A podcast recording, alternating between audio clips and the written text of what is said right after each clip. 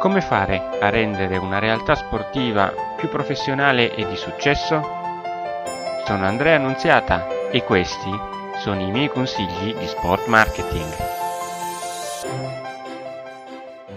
Dunque, oggi prendo spunto da un'attività che mi è capitato di gestire recentemente per un cliente. Infatti, questo cliente aveva una pagina Facebook e all'interno di questa pagina è capitato che ci siano stati dei commenti polemici per decisioni eticamente importanti per l'attività sportiva da lui gestita. Il problema in questi casi è sempre utilizzare la giusta strategia per evitare il peggio, che in questo caso è sostanzialmente lo scrivere sempre di più in maniera eh, meno obiettiva eh, frasi che portano a ulteriori odio, a parole volgari anche alla fine.